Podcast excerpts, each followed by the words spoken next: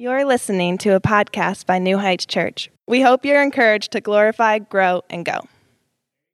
It is great to see you guys here today. Go ahead and grab a seat and open your Bibles to Genesis 42. We're going to cover chapters 42 through 44 today. My name is Will. I'm one of the pastors here. If I've not had a chance to meet you, please come find me after the service. I would love to talk to you. Have a seat, Mom, please. Thank you. Fellowship's over. As always, we encourage you to come early, stay late, and meet some folks.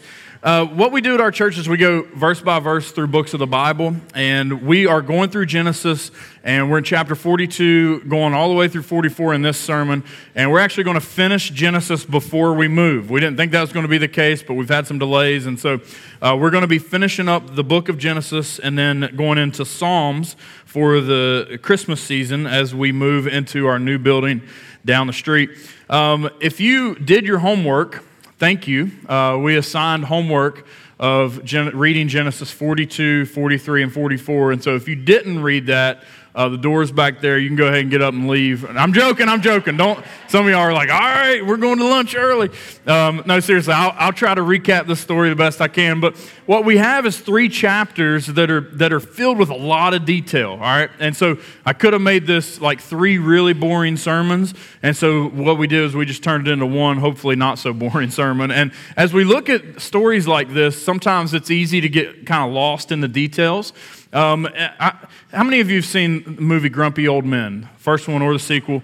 All right, God bless you. Some of y'all need to work on your sanctification. Go watch Grumpy Old Men. You can get it on VHS, I think. But it was one of my favorite movies growing up. We watched it all the time and laughed about it. But the Grumpy Old Men would fight, and one of their dads is a character in the movie, and he talked about how he loved to eat bacon, and he said, yeah, every day of my life they tell me I'm going to die, but I woke up in the morning and eat bacon, a whole pound of it, and then for lunch I eat a bacon sandwich, and then I usually drink my dinner, and then before bed another platter of bacon.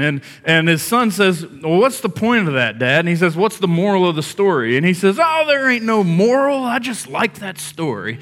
And I quote that all the time. It's my favorite movie quote. Well, there ain't no moral. I just like that story. I tell my kids that when they're like, why are you telling us this, Dad?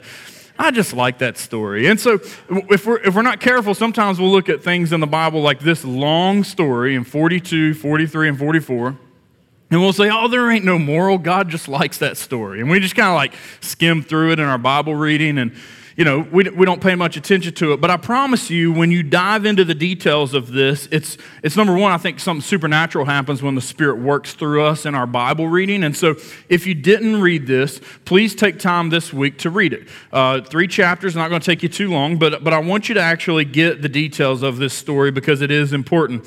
But I'm going to try to summarize it for the sake of time as we look at it and show you really what I think are some good spiritual applications that should be healthy for your soul to take home from you from this story, okay?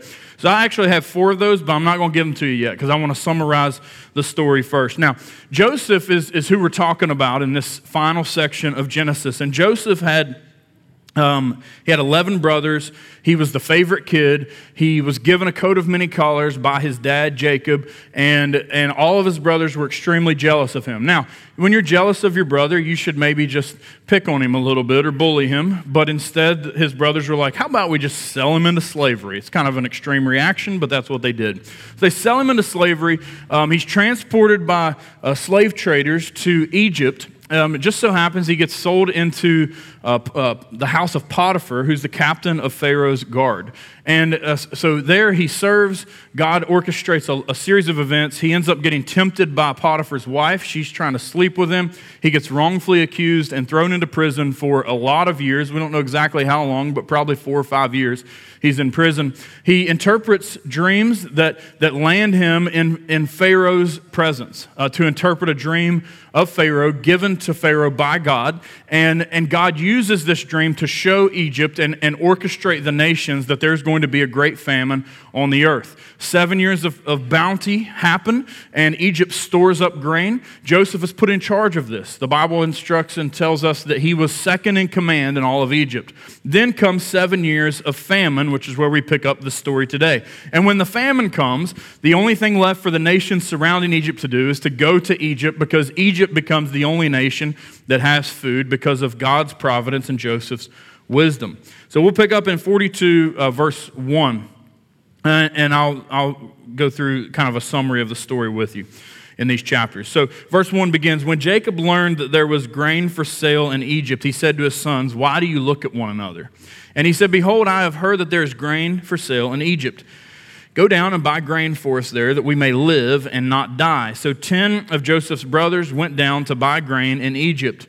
But Jacob did not send Benjamin, Joseph's brother, with his brothers, for he feared that harm might happen to him." First of all, I love how cranky old Jacob is. Jacob's at the end of his life here. He's an old man. He could fit well in the Grumpy Old Men movies. And in verse 1, he says, "Why are you looking at one another?" He's just so aggravated with his sons. They're getting on his nerves. They're starving to death. He's like, "Why are you just staring at each other? Go down to Egypt. They have food. Go buy us some things to take care of our family." But he holds Benjamin back. He's really protective of his youngest son, Benjamin. And let me remind you why. Rachel was his true love. This is the woman that he wanted to be with, that he wanted from the beginning. He ended up by deceit marrying her sister, Leah. But Rachel was the one that he always wanted. Now, Jacob ends up having 4 wives, but Rachel was his true love. And from Rachel, he had 2 sons, Joseph and Benjamin. Now, he believes Joseph is dead. He has believed the lie that his brothers told, and so he is extremely protective of Benjamin. Also, Rachel had died in childbirth, and so he's doing everything he can to spare Benjamin. So the other 10 go to Egypt to save the family. They go on this trip, they take money, they're going to buy food and bring it back up. Let's pick up in verse 6.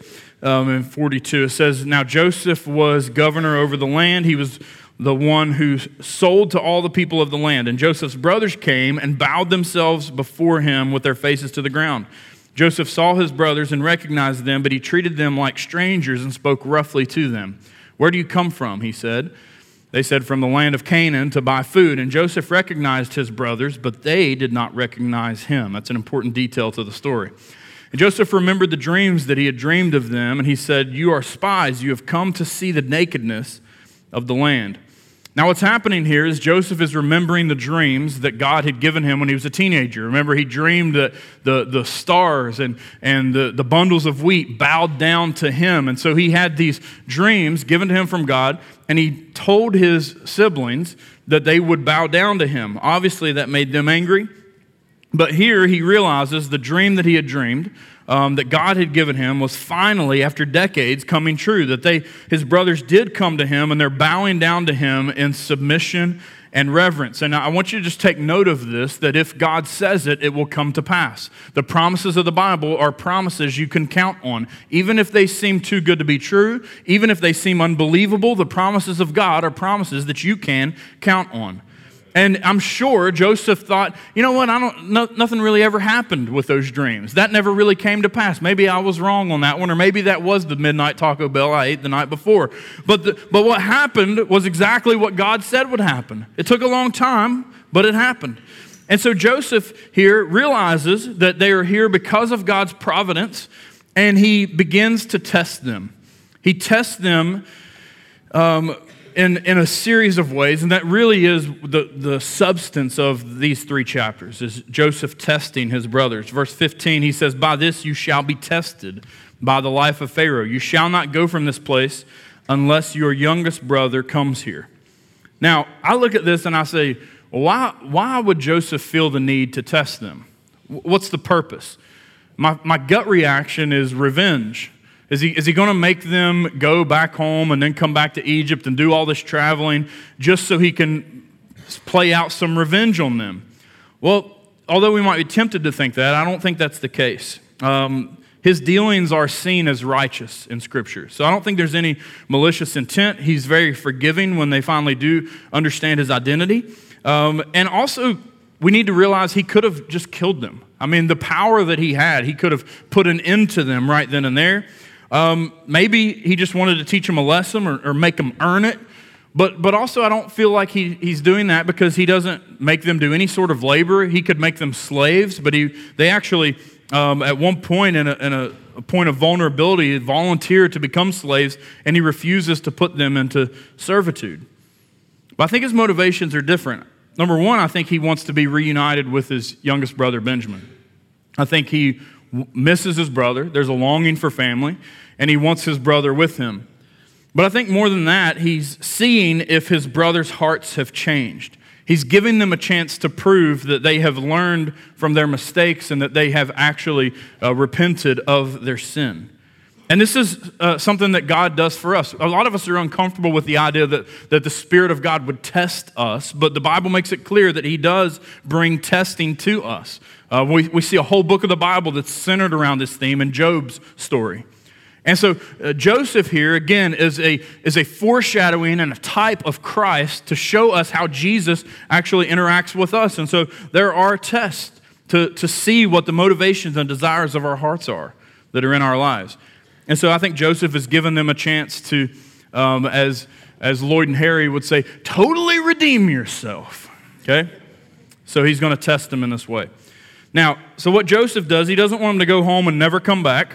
So he imprisons one of them. He holds back Simeon as collateral, while the other 9 go home with an abundance of food. He gives them food. He doesn't even let them pay for it. He returns and refunds the money that they brought to buy the food, and he sends it all back to take care of his family, many of whom nieces and nephews that he's never met. And so they go back, but he holds Simeon back to make sure that they return to Egypt.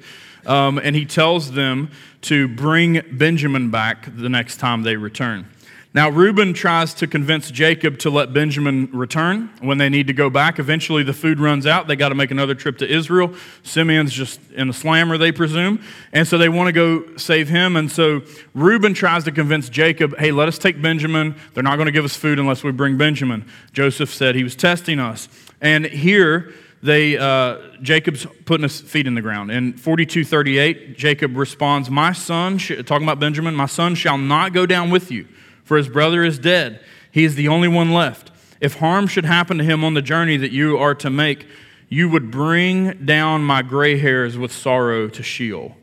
And so Jacob's just at the end of his life. He's got gray hairs, and he says, it would be the end of me if anything were to happen to Benjamin. Judah steps in and actually helps make this happen. He confronts Jacob. He swears and makes a vow to his father that he will take care of Benjamin. 43:8, Judah said to Israel his father, send the boy with me. We will arise and go that we may live and not die, both we and you and also our little ones. I will be a pledge of his safety. From my hand you shall require him. If I do not bring him back to you and set him before you, then let me bear the blame forever. And finally, in 43:14, Jacob says, may God Almighty grant you mercy before the man, and may he send back your other brother and Benjamin. And as for me, if I am bereaved of my children, I am bereaved. And so they don't know that this is Joseph. Again, Jacob thinks Joseph is dead. And they just find themselves between the rock and a hard place. They're going to starve to death if they don't go back to Egypt and get more food. And so Jacob here, verse 14 is a really sad verse. You see the hopelessness that he has. He does not want to let Benjamin go. He's refused it as long as he can. But the sad reality is Jacob realizes he can't protect his children forever. And this is true for you too, isn't it? Those of you who have kids, it's a terrifying reality that we face that we can't keep our kids safe forever. We do everything we can to teach them while they're young, to raise them in the faith and root them in the gospel, but ultimately they will be in God's hands. Whether we like that or not, God's providence is where they walk.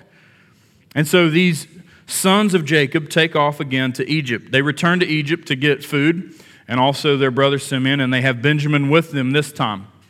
They don't know what to expect. They're very fearful. As you read the details of the story, they're terrified of what may happen. They take twice as much money to try to buy favor. And where they may be expecting to go to prison when they get there, or at a minimum, just spend time in the Egyptian marketplace to buy food. Instead, they're welcomed into Joseph's immaculate home. They're welcomed into the prince's home for a feast when they expect anything but that. And Joseph is not prepared at all. He gives them a feast as a blessing to them, but he's not prepared to let all 11 of them go home. He's gotten to see Benjamin, his brother that he longed to see. He still doesn't reveal his identity. They have a feast in their home together, but Joseph's not about to let all 11 of them go home and potentially never see them again. And so he has another test, and he takes a silver cup, which it was a very important chalice. The cup would have been a symbolic thing in those days. Think Lil Jon's chalice in those videos he made, right?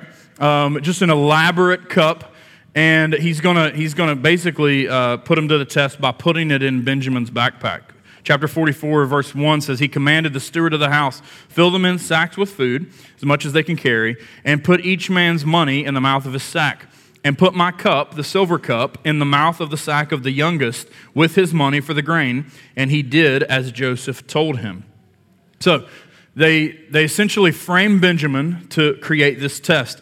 The Egyptian authorities catch up with the brothers as they're heading home with all of their food and everything. Maybe a mile or so down the road, they catch up with them. And of course, the prince's chalice is unknowingly in Benjamin's backpack. The authorities explain that the chalice is missing. It's been stolen. And they think that one of these brothers has stolen it. Well, of course, they vehemently deny that. They weren't guilty of stealing it. They're so confident that they don't have the cup that they pledge their own lives as slaves if it's found in their possession. 44:8 says, behold, the money that we found in the mouths of our sacks we brought back to you from the land of Canaan. How then could we steal silver or gold from your Lord's house? Whichever of your servants is found with it shall die, and we also will be my Lord's servants. And he said, this is the authority, let it be as you say, he who is found with it shall be my servant, and the rest of you shall be innocent. Then each man quickly lowered his sack to the ground, and each man opened his sack. And he searched, beginning with the eldest and ending with the youngest, and the cup was found in Benjamin's sack. Then they tore their clothes, and every man loaded his donkey, and they returned to the city. And so toward the end of chapter 44, you see this climactic confrontation destined to take place. Benjamin, it appears, is guilty of stealing this high-ranking official's chalice, and it appears that he is at the mercy of the Egyptian government. Potentially even death, and at a minimum, slavery. And so the question is, how will these brothers deal with that? Will anyone stand up for Benjamin, particularly Judah, who made a vow to his father to bring him home? And I want to spend the rest of the time I have, after we've kind of reviewed that story, highlighting these four spiritual truths that I see in this chapter. Number one, we see the providential circumstances of God. I've said this over and over as we've gone throughout Genesis. Every sermon, I want you to see God's sovereignty. These providential circumstances are things that are in God's control. Secondly, I want you to see provision in covenant, that even though we sin, we are provided for by a good and holy God when we trust in him. Thirdly, I'll show you persistent conviction, that when we sin, we have a God that loves us enough to discipline and chastise us in our sin and bring guilt to our souls. And thirdly, we'll see whispers of the Messiah and premonitions of Christ, that this story leads us to look to the cross, not just a story. Let's look at providential circumstances. Excuse me. Over and over again, I've emphasized God's sovereignty. And so, young people, listen to me. Youth are meeting after church. And so when I use some of these words, I need you to understand what I mean. When I say sovereignty, I mean supreme power and authority. What that means is no one tells God what to do. God does what he wants, when he wants, and how he wants. That's what we mean when we say God's sovereignty. And so providential circumstances means that God is working out his plan through the characters that we see in these three chapters. And God will have his plan come to fruition regardless of what they do. I mean, look at all the quote-unquote coincidences that happened. It just so happened that Joseph was sold at the time he was sold. It just so happened that he was in Potiphar's house. It just so happened that he had in prison the right prisoners around him. It just so happened that he becomes second in command in Egypt. All of these things will lead to God's providential plan to birth a nation that leads to 70 Jewish people, the sons of Abraham, coming to Egypt to then become a numerous nation to be led back into the land of promise. You see the reactions of Joseph and his brothers in this narrative as they sort of figure out God's had this planned all along. In 43:30, we see Joseph's emotions when he when he meets Benjamin again for the first time in decades. It says, "Then Joseph hurried out, for his compassion grew warm for his brother, and he sought a place to weep, and he entered his chamber and wept there." Here and other times in these chapters, Joseph is overcome with emotion. As he watches everything unfold, he begins to know and be assured of the fact that this is no coincidence. He begins to be confident that God's plan has perfectly come into existence. In the next chapter that I'll preach next week, chapter 45, verse 8 says, Joseph speaks to his brothers after he's revealed his identity, and he says, "So it was not you who sent me here, but God. He has made me a father to Pharaoh and lord of all his house and ruler over all the land of Egypt." And so Joseph's thinking changes over time. It evolves as he begins to understand more and more and more that God has a plan for his life. The brothers also are amazed at the care that's given to him and the grace that is given to them, particularly when they expect to be thrown in prison, but instead they're brought into a feast of food. 43:33 says, "They sat before him, the firstborn according to his birthright, the youngest according to his youth, and the men looked at one another in amazement." They're sitting at the prince's table, given all this free food, kind of like this glorious all-you-can-eat Egyptian buffet. Doesn't it sound good? And they're looking at each other and saying, "How in the world do we get this?" All of them are carried about by the hands of God within these providential circumstances, as we are as well. Our lives are carried about by the invisible hand of God. I want you to think of Joseph's story and how many times in his life up to this point that he could have looked around his circumstances and said, "Why and how did I end up here? How did this happen to me? I was my dad's favorite. I had a coat of many collars. I was in line to achieve the best inheritance, the best job, all the favor, and now look at me. I'm naked and thrown into a pit. How did this happen? How did I get here?" Or when he's in prison, wrongfully convicted of something he didn't do, and rats are eating his food, and he's sitting there looking around, "How did I end up here? I was doing so well in Potiphar's house. I was in charge of everything. I was excelling at my job. How did I end up here?" He would have, in those moments, never said, "God put me here." It hadn't registered with him yet. He didn't understand that God was bringing about something even better. Until the end, though. Until the end. And at the end, he's able to change his thinking and see, okay, the pit, the prison, the palace, all of those things were orchestrated by God to save people's lives and to bring glory to my Creator. The reality is God didn't approve of the beatings. God didn't approve of the slavery. God didn't approve of the sin that the brothers carried out or that Potiphar's wife carried out. God didn't approve of the deceit. God didn't approve of any of that. It was all unjust, but God allowed all of it for a greater good. And as you look at your own life, I promise you there are unjust things that have happened to you. There are horrible things that you've had to grieve. There are tragedies all throughout your life, and you don't have to be happy with it. But you have to wrestle with the fact that God has allowed those things. Let me just give you the freedom this morning. You don't have to like that He's allowed those things. You don't have to be happy that He's allowed those things. Here's all I need you to know. Is that God will work everything for the ultimate good. The Bible promises that.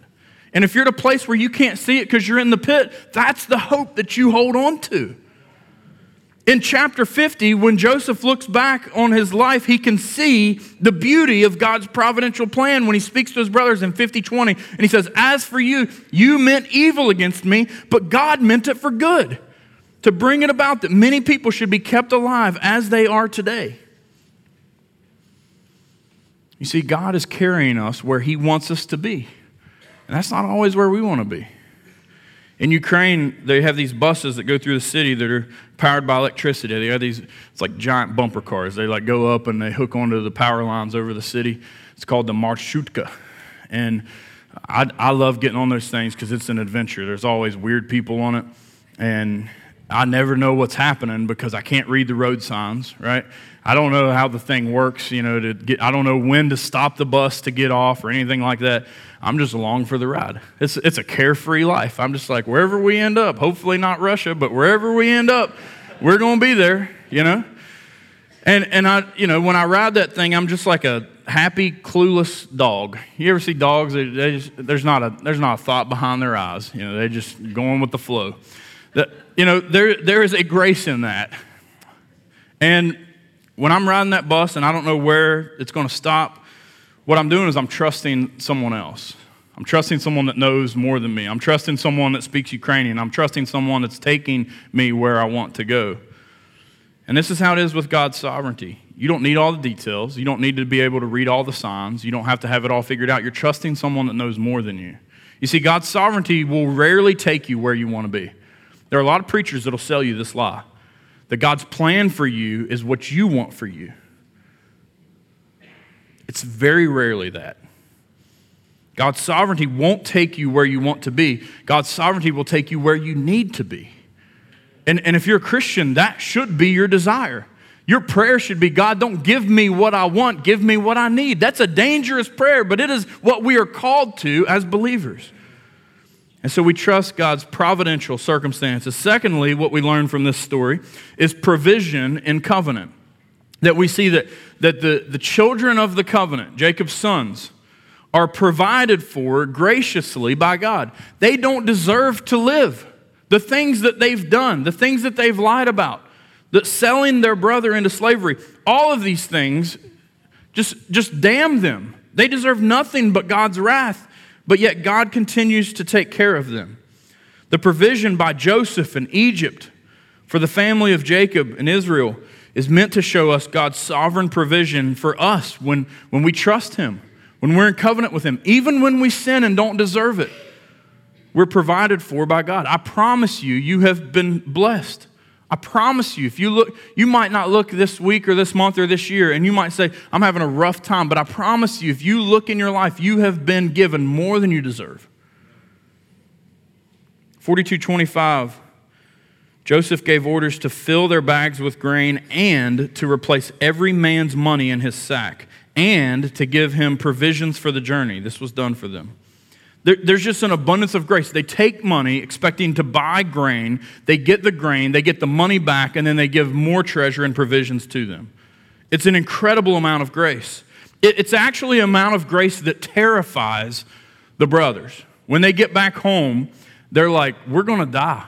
Like, we have the Egyptians' money, we have their food, they're surely coming for us. It reminds me of, remember when we were in lockdown and the government started sending us checks? You remember that? That was a wild time, wasn't it? Y'all forgot about it till just now. You're like, those were the days. And I remember getting that money. It just like hit my bank account. And I got a lot of kids. So it was a high dollar amount. And I was like, should we spend this? Like, is this right? Like, if I'm talking to Amanda, I'm like, if we spend this, like, are there like secret IRS agents undercover at Best Buy? Like, are they like, is that stimulus money you're using there? Like, it just made me nervous, right? And this had to be how the brothers felt. They go back home, they got all this money given to them by the Egyptians, and they're like, what should we do with this? Like, we're all the way back home here. Jacob actually speaks to him, and he says, hey, the Egyptian accountants made a mistake. There's a mistake here. There's an oversight, is what Jacob says. And so he thinks that they're going to be in big trouble. But in reality, what's happening is they're just being sovereignly provided for by God. Graciously provided for. When they go back the second time, after they had received this free food and their money back, they go back and they take twice as much money, just in case they're like in trouble, you know, or the IRS shows up, the Egyptian IRS. And when they go to Joseph's house, they get really worried and they try to settle their account.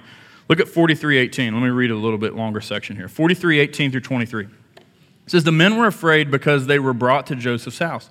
They said, it is because of the money which was replaced in our sacks the first time that we are brought in, so that he may assault us, fall upon us, make us servants, and seize our donkeys. Like, there's a lot of bad stuff that's happened. We're going to be slaves. They're going to beat us. They're going to take our donkeys. Our pets' heads are falling off, right? So they, verse 19, so they went up to the steward of Joseph's house, and they spoke to him at the door of the house, and they said, "Oh, my lord, we came down the first time to buy food. And when we came to the lodging place, we opened our sacks, and there was each man's money in the mouth of his sack, our money in full weight. So we have brought it again with us. And we have brought other money down with us to buy food. We do not know who put our money in our sacks." Look at what he replies. The accountant, the steward of the house, treasurer, if you will. He replied, "Peace to you. Do not be afraid. Your God and the God of your father has put treasure in your sacks for you. I received your money." Then he brought Simeon out to them. Notice what the steward tells them. First of all, he clears up the misunderstanding. He says, "You didn't neglect to pay. I received your money.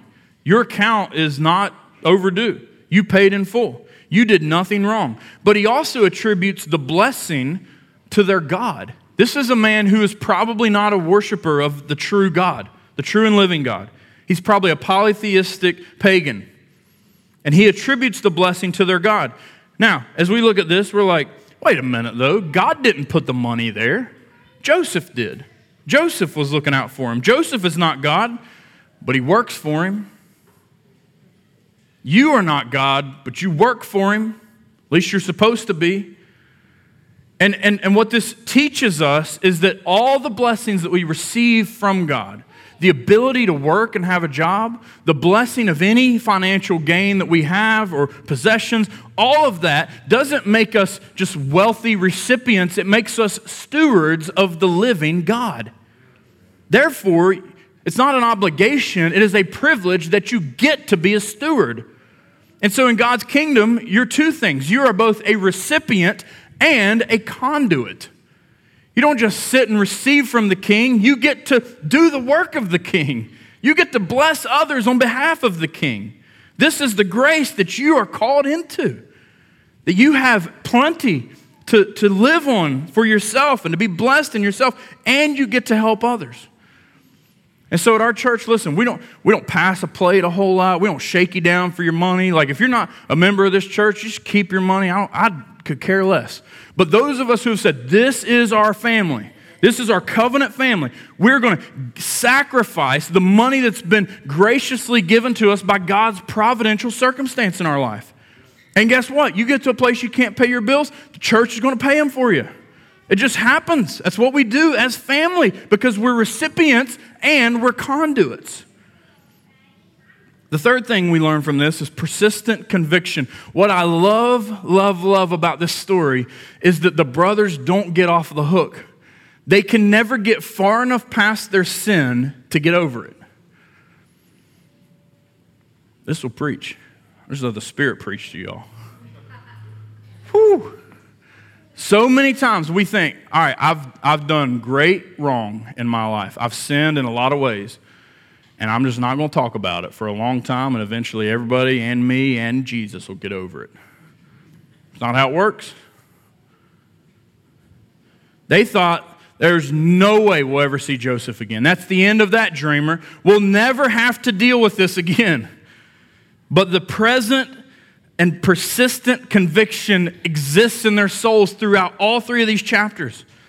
And it shows that God's not done with them. He loves them too much to let them continue in their denial of what they had done. After Joseph had thrown them in the slammer for 3 days, they acknowledge it. And they have a conversation actually in front of Joseph, which it's a really compelling visual if you think about it. They don't know Joseph as Joseph.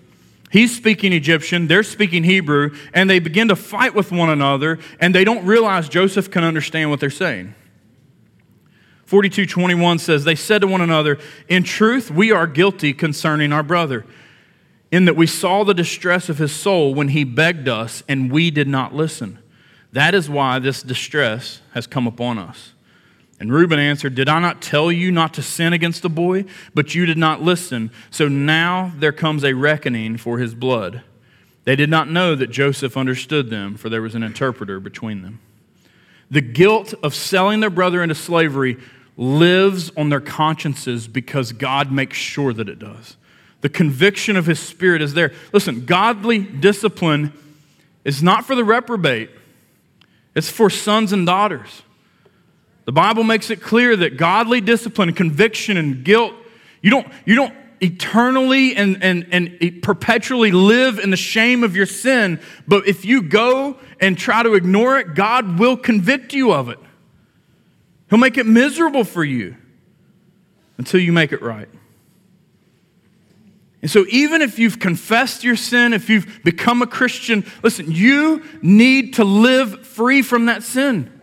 You need to walk in holiness. You need to confess it. You need to move forward from it. You need to right the wrongs of people you've offended. Reuben is still trying to make up for it in this narrative. He's the one who tried to save Joseph, but then covers up the lie as well. He speaks up and he says there's going to be a reckoning for his blood. He's saying God is punishing us. This guilt comes up again from the mouth of Judah. Later in chapter 44, after the cup is found in Benjamin's backpack, I want you to think about this. Judah knows they didn't take the cup. Judah knows they didn't do anything wrong. Judah knows they didn't steal anything. But yet, in 44, 16, and 17, Judah essentially confesses to guilt. Judah said, "What shall we say to my Lord? What shall we speak? Or how can we clear ourselves? God has found out the guilt of your servants. Behold, we are my Lord's servants, both we and he also in whose hand the cup has been found." Why would Judah say they're guilty when they're not? He knows they didn't take the cup. Why would he admit to it? Well, he clearly views the entire predicament as a judgment from God. He has given up trying to clear his own name. He has given up trying to make himself look good. Listen, your guilt of your sin might be hidden from everyone else, but it is not hidden from God. Forget about what people think about you. Stop trying to make yourself look better than you actually are. Live in genuineness and honesty with a faith community and own up to the fact that you are a messed up person, a jacked up sinner saved by grace who needs grace each and every day that you live. Judah was forced to return to the one he had sinned against in order to be saved. In order to have his next meal, he had to return to the very one he had sinned against. This is all of our stories. We have to come to Jesus, whom we have sinned sharply against, and acknowledge our guilt before him before we're ever saved by him. We have to be willing to acknowledge the fact that we deserve nothing but hell before we can get heaven. And this begins the premonitions of Christ, this foreshadowing of the Messiah, this teaching of Jesus that exists in the Old Testament before Jesus becomes a man. Again, Joseph is a type of Christ. As the nations come to him, it reminds us of the nations coming to Jesus. His story points us to the coming Messiah in the Jewish nation, Jesus Christ, and the Savior of all nations. All nations come to him. He puts his brothers in a pit for 3 days, just as Christ raises on the third day. Joseph releases them on the third day. In 42:17, he put them all together in custody for 3 days. And on the third day, Joseph said to them, "Do this and you will live, for I fear God." The word "live" is a salvific term that he speaks to his brothers. He is telling them how to obtain salvation. Salvation, another Bible word, just means deliverance from destruction. If you want deliverance from destruction, for Judah and the other brothers, they were facing destruction through starvation and the famine they were in. And he says, if you want to be delivered from that destruction, here, I'll tell you what to do, as he releases them on the third day. Jesus raises on the third day and he says, "Come unto me, all you who are burdened and heavy laden, and I will give you rest." He will save our souls. This is how we are to be saved. Romans 5:8 says, "But God shows his love for us, and that while we were still sinners, Christ died for us," a doctrine we call substitutionary atonement. Atonement means to be at peace with God. It's in the word, at atonement, at one-ment. We are at one with our Creator. Substitutionary is a word that describes Jesus in our place. The way that we are at peace with God is Jesus took our place. Jesus took our place under the wrath of God, and we took Jesus' place under the blessing of God. There's this reversal that happens on the cross as Jesus was treated like you should be. And you who have repented and trusted in that are treated as Jesus should be. Just as the big brother in the family of Jacob stands up for the little brother, Jesus is our big brother standing up for us, helpless and needing him. Surprisingly, at the end of chapter 44, it's Judah, not Joseph, who's the most prominent picture of Jesus. And it's a beautiful redemption story.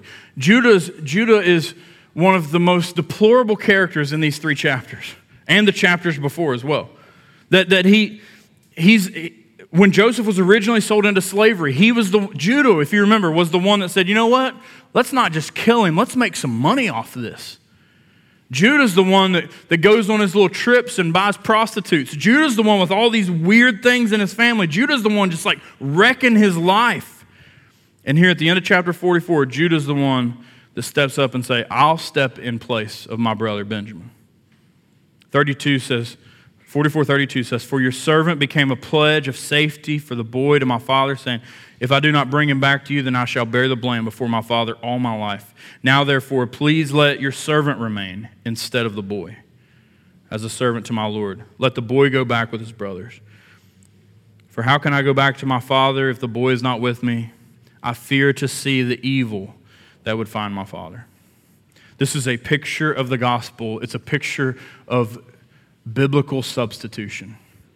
Judah, uncoincidentally, is the direct ancestor of Jesus Christ. It is through Judah's lineage that Jesus will be born. Jesus is called the Lion of Judah.